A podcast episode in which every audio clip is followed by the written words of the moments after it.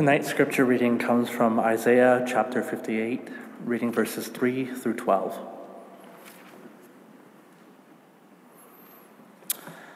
Why have we fasted, they say, and you have not seen it? Why have we humbled ourselves and you have not noticed? Yet on the day of your fasting you do as you please, and you exploit all your workers. Your fasting ends in quarreling and strife, and in striking each other with wicked fists. You cannot fast as you do today and expect your voice to be heard on high. Is this the kind of fast I have chosen? Only a day for a person to humble themselves? Is it only for bowing one's head like a reed, and for laying on sackcloth and ashes? Is that what you call a fast? A day acceptable to the Lord? Is not this the kind of fasting I have chosen? To loose the chains of injustice and untie the cords of the yoke? To set the oppressed free and break every yoke? Is it not to share your food with the hungry and to provide the poor wanderer with shelter? When you see the naked, to clothe them, and not to turn away from your own flesh and blood? Then your light will break forth like the dawn, and your healing will quickly appear. Then your righteousness will go before you, and the glory of the Lord will be your rear guard. Then you will call, and the Lord will answer. You will cry for help, and he will say, "Here am I." If you do away with the yoke of oppression, with the pointing of fingers, with malicious talk, and if you spend yourselves in, on behalf of the hungry and satisfy the needs of the oppressed, then your light will rise in the darkness and your night will become like the noonday. The Lord will guide you always. He will satisfy your needs in a sun-scorched land and will strengthen your frame. You will be like a well-watered garden, like a spring whose waters never fail. Your people will rebuild their ancient ruins and will raise up the age-old foundations. And you will be called the repairer of broken walls, restorer of streets with dwellings. This is the word of our Lord.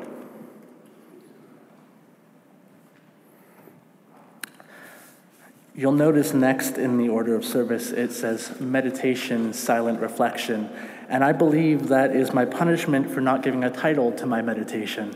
So you'll forgive me for not allowing you this time of silent reflection and instead offering a meditation on this God's word.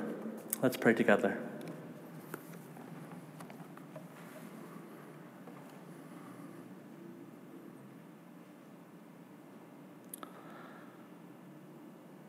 God, you call us out of things that we think are right toward new things that you know are right.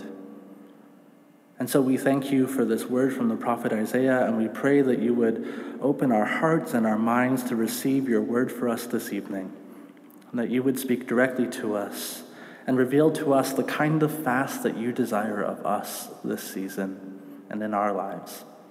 We pray these things in Jesus' name. Amen.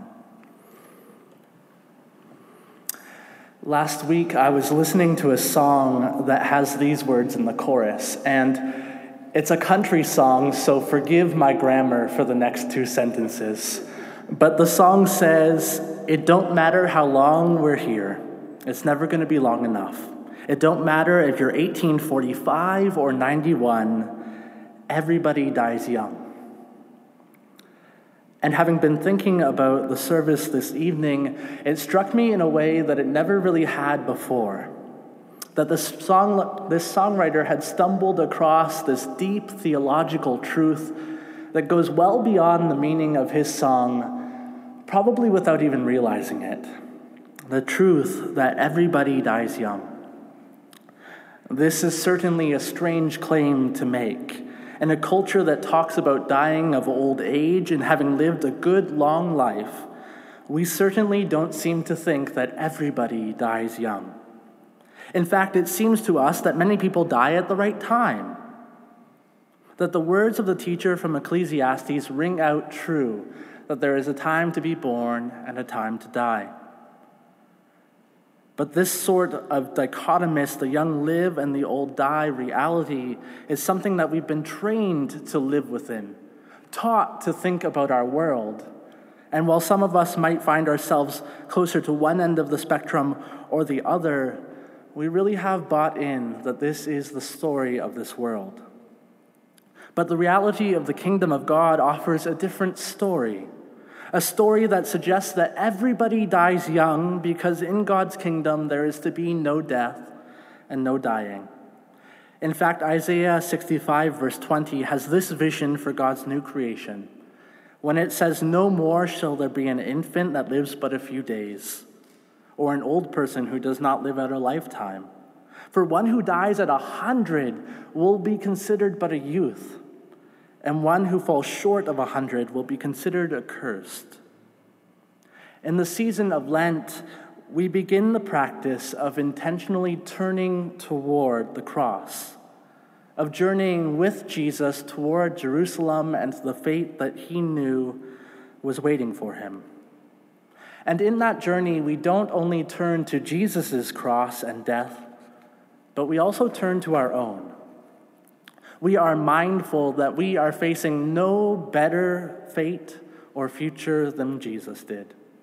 We confront our own mortality, even as Jesus confronted his own. We wrestle with what it means to live as a people in this time between the inauguration of God's kingdom and the day when it will be fully known and realized, when there will be no more death or dying. Until that day, we know we will die, that everybody, that everybody will die, that in fact everybody will die young because they've died at all. We've set this reality of our death before us in order to acknowledge that it has no power over us, that we live in the life of Christ and look forward to that kingdom where all death is overcome. And with this full knowledge of our young and all too short lives, we can refocus our efforts not on avoiding death, not on stuffing our faces or hoarding away in larger and larger storehouses, but we can focus again on living that life, which is living well. Lent offers us the gift of a reminder of life well lived. Today's reading from Isaiah is the cry of a religious community to God concerning why all their religiosity had amounted to nothing. And God's response is calling the people back to well-lived lives. We can hear in the words of God's people their dismay. Why do we fast, but you don't see? Why do we humble ourselves, but you don't notice? Why are we bothering with all this religious stuff? If it's not going to sway your favor, God, are you not even paying attention to us? In the following verses, we can imagine God spinning those same questions back at the Israelites. Why are you fasting? Why are you putting ashes and sackcloth on if you're just going to go on living the way you always have? What's the point? What do you expect to come of all this? God was not interested in the fasting of the Israelites if food didn't make it to the mouths of the hungry. He wasn't interested in wailing and mourning if they continued to cause those beneath them to wail and to mourn. In our practices of Lent and of the Christian faith, I think we can see some semblance of the same pattern of behavior.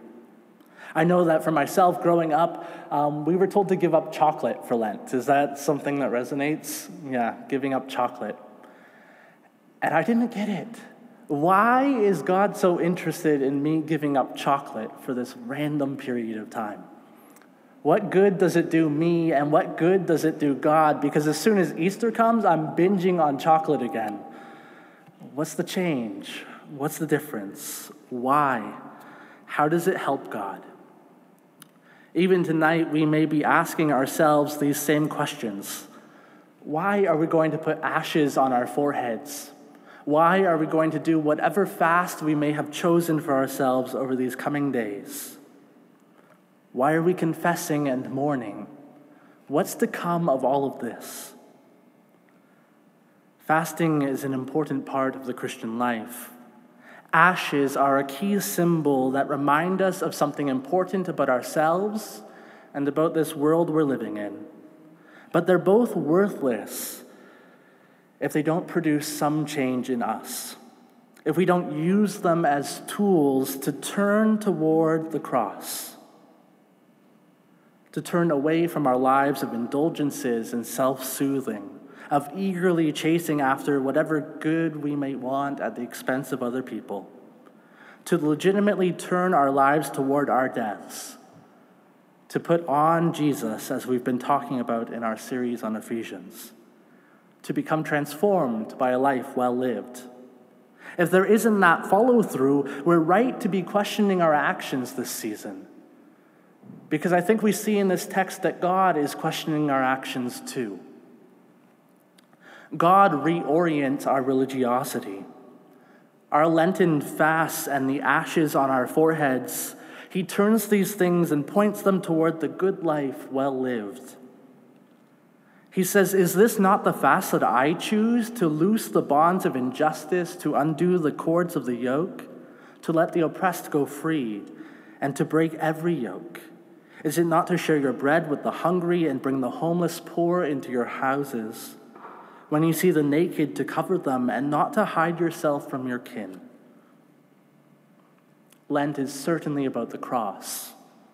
It's about death. But it's also about the cross-shaped life, about death to ourselves and to our own desires. It's about learning to die as Jesus died so that we can live as Jesus lived. This is not a lesson we learn well. It's not a lesson we learn quickly or easily. It's a lesson which we forget pretty often. And so to have this season every year where we practice it again and remind ourselves again is important in our walks of faith. To turn ourselves and put to death certain things and look with earnest toward that good new life that Jesus offers to us.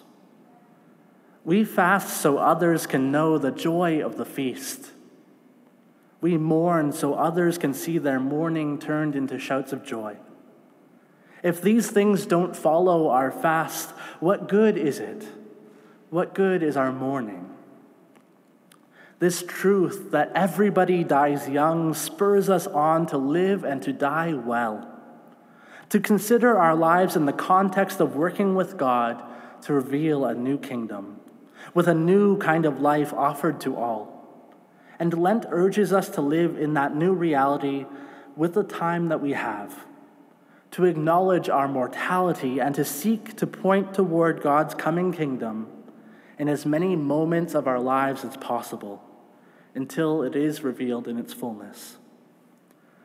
Should we choose to die to ourselves in our living, to fast for the sake of the hungry, or to fast from media and to turn our attention toward the many people and things which need our attention much more, then God promises that he will hear us, that he will hear us when we cry and we won't suffer alone.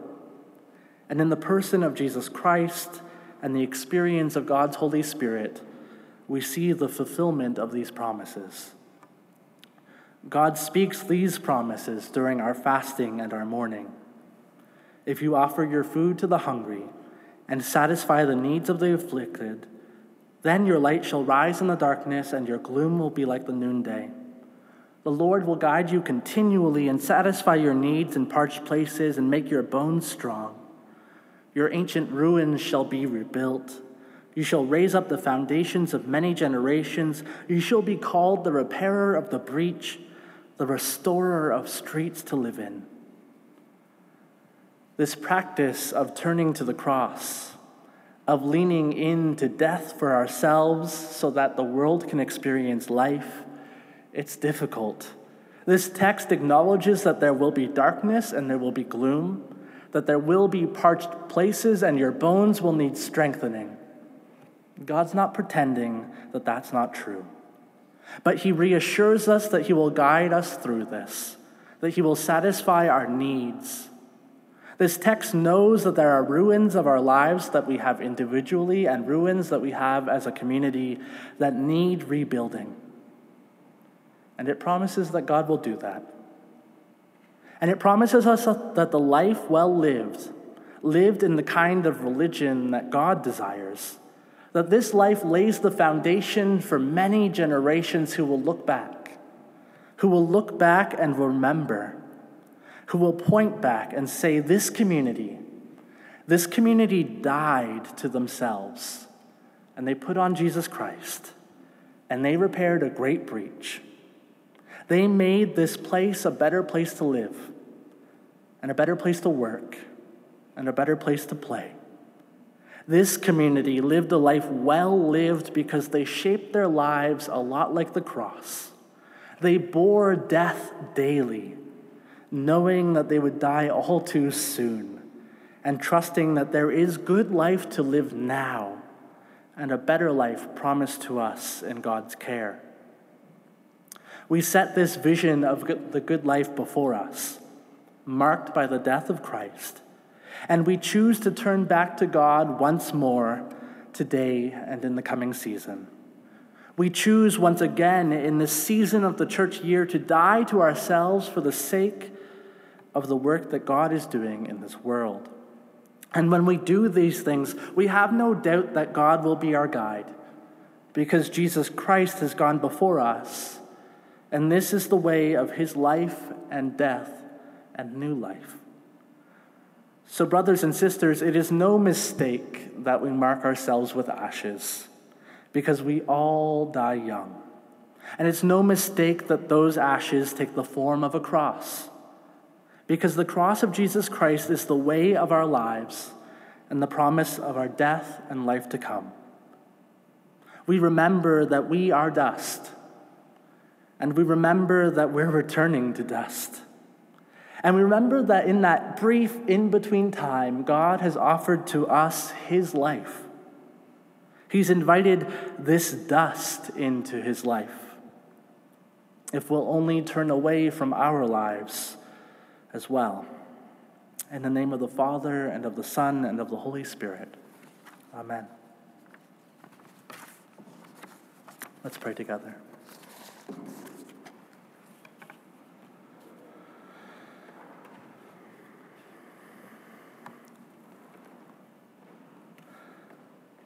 Creating God, you made us out of the dust of the earth and promised that we would return to that dust. And in that in-between, you offer us good life, and you point toward good life to come. And so we pray that you would continue to paint pictures of good life well lived, that other people might join in this joyful life of dust until your kingdom is made real and full in our presence again. We pray these things in Jesus' name. Amen.